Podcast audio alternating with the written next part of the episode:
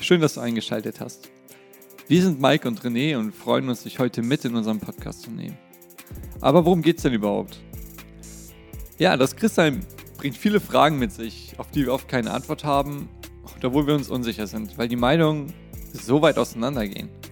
Vielleicht hast du dir auch schon die eine oder andere Frage des Öfteren mal gestellt oder einfach mal nur darüber nachgedacht. Einfach Fragen wie, darf ich als Christ Alkohol trinken? Darf ich als Christ rauchen? Können mir eigentlich alle Sünden vergeben werden? Und in unserem neuen Podcast-Format wollen wir einfach diesen Fragen auf den Grund gehen. Und du wirst auch die Möglichkeit haben, in den nächsten Wochen immer mal wieder auf Instagram, auf unserer Seite, einfach deine eigenen Fragen einzureichen. Und vielleicht bist du ja auch schon in der nächsten Folge mit dabei. Das bedeutet, sei gespannt auf die verschiedenen Themen und Gäste, die jede Woche aufs Neue deine Fragen beantworten werden. Ich möchte jetzt auch gar nicht mehr viel drumherum reden, sondern ich würde einfach sagen, viel Spaß mit der heutigen Folge.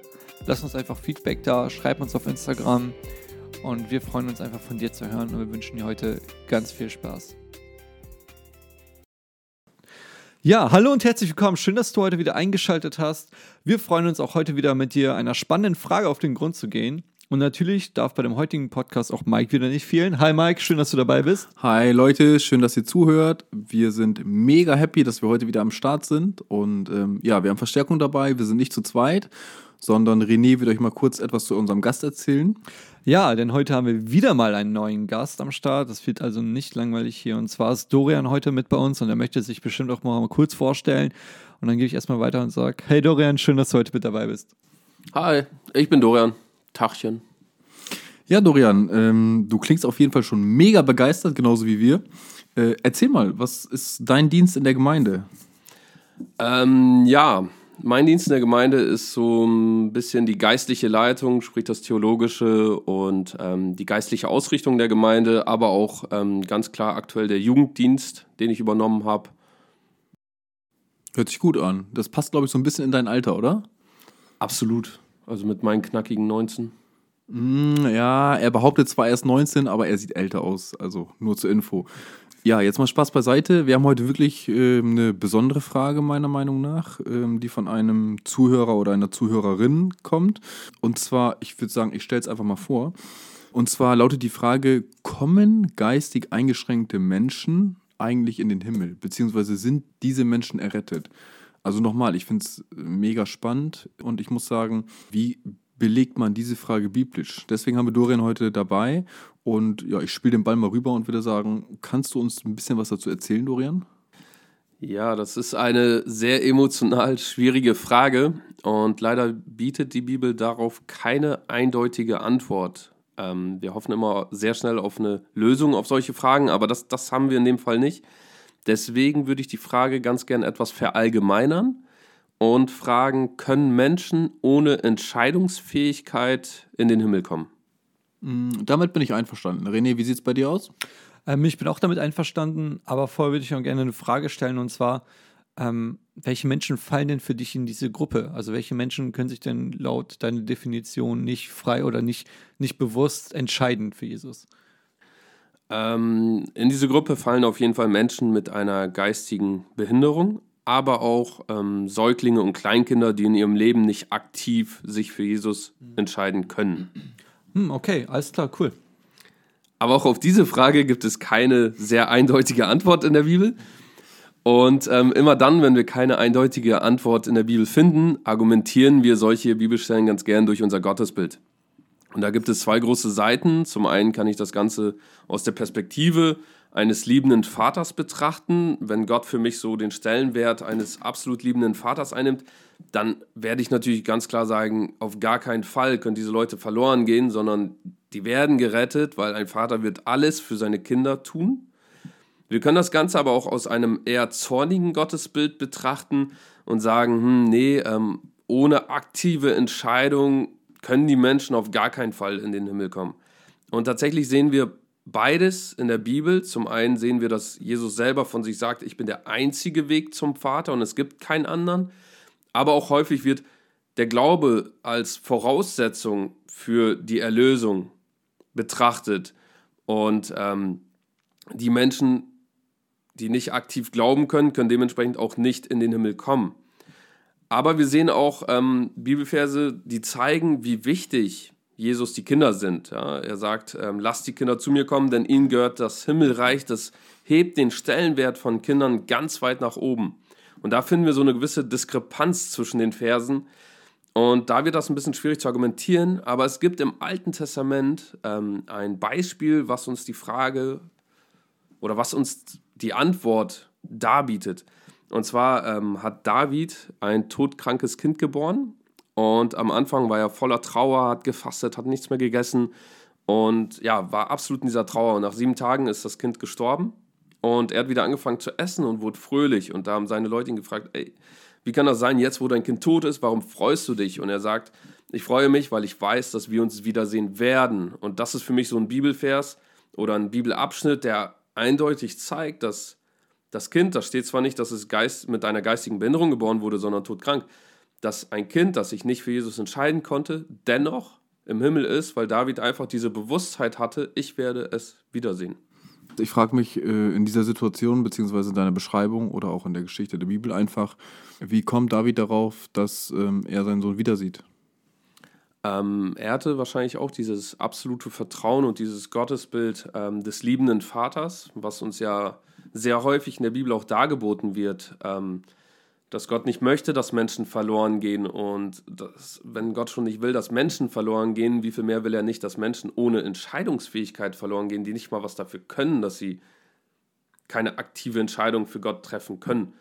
Und ähm, ich bin selber der Überzeugung, dass ähm, gerade Kleinkinder, das merke ich bei meinen Kindern, dass ähm, es gar nicht daran liegt, dass die sich nicht für Jesus entscheiden können, sondern die zweifeln nicht mal an der Existenz Jesus. Also Meiner Tochter ist irgendwie bewusst, dass Jesus lebt und sie weiß, wenn es ihr schlecht geht oder wenn jemand krank ist, betet sie sofort, ohne wirklich ihn gesehen zu haben. Und wir Erwachsenen haben häufig dieses rationale Denken und ähm, wollen immer Beweise und das brauchen Kinder nicht. Und deswegen sagt Jesus auch eben diesen Vergleich, den ich vorhin gezogen habe, ähm, werdet so wie die Kinder. So, das, das ist absolut wichtig, diesen Glauben zu haben, wie die Kinder ihn hatten oder haben. Hm, glaubst du denn, es hat irgendwas mit den Sünden zu tun, ob ich zum Beispiel eine Sünde bewusst begehe oder einfach eine Sünde auch unbewusst begehen kann?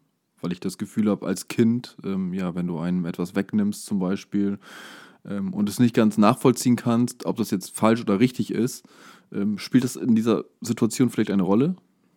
Ähm, das kann durchaus eine Rolle spielen. Ähm, was ich aber auch glaube, was der große Faktor ist, ist die Erziehung. Wir werden erzogen, in einer rationalen Welt zu leben, so das Geistliche wird komplett ausgeblendet und ähm, man weiß es ja, dass Kinder häufig erzählen, hey, ich habe da Monster gesehen oder ich habe da dies, jenes gesehen. Und wir Erwachsenen sagen dann immer sofort, nein, da ist nichts, da ist gar nichts da und ähm, hinterfragen gar nicht, ob den Kindern vielleicht die geistliche Welt geöffneter ist und wir das einfach gelernt haben, auszugrauen, weil wir so erzogen wurden oder das uns so im Leben angeeignet haben, weil wir Angst davor haben. Ähm, ja, okay, für mich nachvollziehbar, Dorian. Ähm, wie gesagt, es war wirklich eine schwierige Frage oder es ist immer noch eine schwierige Frage. Wenn wir jetzt so einen Bezug nehmen auf die Kinder und ja, das dann auch vergleichen ja, mit Menschen mit einer geistigen Behinderung, wie ist es denn? Gibt es ein bestimmtes Alter, ab wann man vielleicht errettet ist, beziehungsweise ab wann man ähm, ja nicht mehr unter diesem Schutz eines Kindes steht?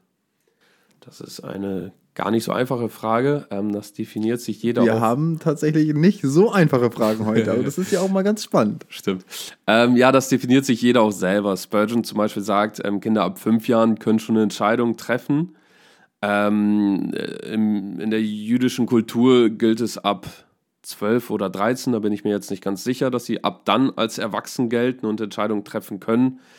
Ähm, ich selber würde sagen, das ist bei jedem Kind anders. Jedes Kind entwickelt sich anders, jedes Kind hat eine eigene Persönlichkeit und jeder, der Eltern ist, kann auch sagen, dass jedes Kind sich unterschiedlich ja, entwickelt und einen unterschiedlichen Reifegrad hat. Deswegen würde ich das gar nicht am Alter festmachen, sondern einfach am Reifegrad des Kindes. Ja, passt, glaube ich, auch eher zu der Ursprungsfrage. Also in dem Fall bin ich da auf jeden Fall mit konform. Ja, krass. René, willst du das vielleicht nochmal zusammenfassen für unsere Zuhörer und auch für uns? Ja, klar, sehr gerne. Also, wie ich das jetzt verstanden und mitgenommen habe für mich, gibt es eigentlich zwei Seiten einer Medaille. Zum einen sagen wir, hey, Gott ist ein Gott der Liebe und er liebt uns und er ist ein Vater seiner Kinder und er möchte, dass wir bei ihm im Himmel sind und mit ihm zusammen feiern. Auf der anderen Seite sagt auch wiederum, hey, wenn du mit mir Zeit im Himmel verbringen möchtest, wenn du errettet werden willst, dann musst du auch aktiv glauben. Und einfach weiter sehen wir, okay, David hat sein Kind verloren, aber anstatt zu trauen, hat er sich gefreut, weil er voller Zuversicht war und eine super Beziehung zu Gott hatte, hat er sich gefreut, weil er wusste, okay, ich werde mein Kind im Himmel wiedersehen. Und das beantwortet uns dann eigentlich auch die Frage, so wie ich verstanden habe. Also sagen wir, Menschen, die sich nicht selber dafür entscheiden können, egal ob weil sie ein Kind sind, weil sie klein sind oder weil sie vielleicht eine geistige Behinderung haben, die werden in den Himmel kommen. Die werden errettet werden. Wolltest du uns das so mitteilen, Dorian? Absolut richtig. Perfekt. Ich hätte es nicht besser sagen können. Ja, schön. Also ich hatte viel Spaß heute. Ähm, muss sagen, dass wir das gerne nochmal wiederholen können mit dir, Dorian. Ich finde aber auch tatsächlich, du solltest dich bei der nächsten Vorstellung nochmal so ein bisschen ausschweifender äh, über dich selbst auslassen. Weil nachdem ich gehört habe, dass du auch Kinder hast, war ich ähm, ja irgendwie noch freudiger als vorher. Und ähm, ja, René, was sagst du? Können wir hier einen Cut machen? Ja, also ich muss sagen, es war auch für mich eine super schwierige Frage und ähm, ich muss sagen, ich habe Respekt davor, dass sich jemand äh, damit auseinandersetzt und darauf eine Antwort suchen will und das auch in so einem öffentlichen Podcast beantwortet. Also an der Stelle erstmal vielen, vielen Dank, Dorian, Ja, ich danke dass du dir. dich Auch. dieser Frage für uns gestellt hast und für unsere Zuhörer. Und ja, falls ihr noch Fragen habt, die ihr gerne beantwortet haben möchtet, schreibt uns auf Instagram. Ihr findet uns unter Hoffnung. Schreibt uns einfach Fragen, die euch beschäftigen. Und ansonsten freuen wir uns einfach, dass ihr das nächste Mal auch wieder einschaltet. Und dann heißt es für uns nur noch auf Wiederhören.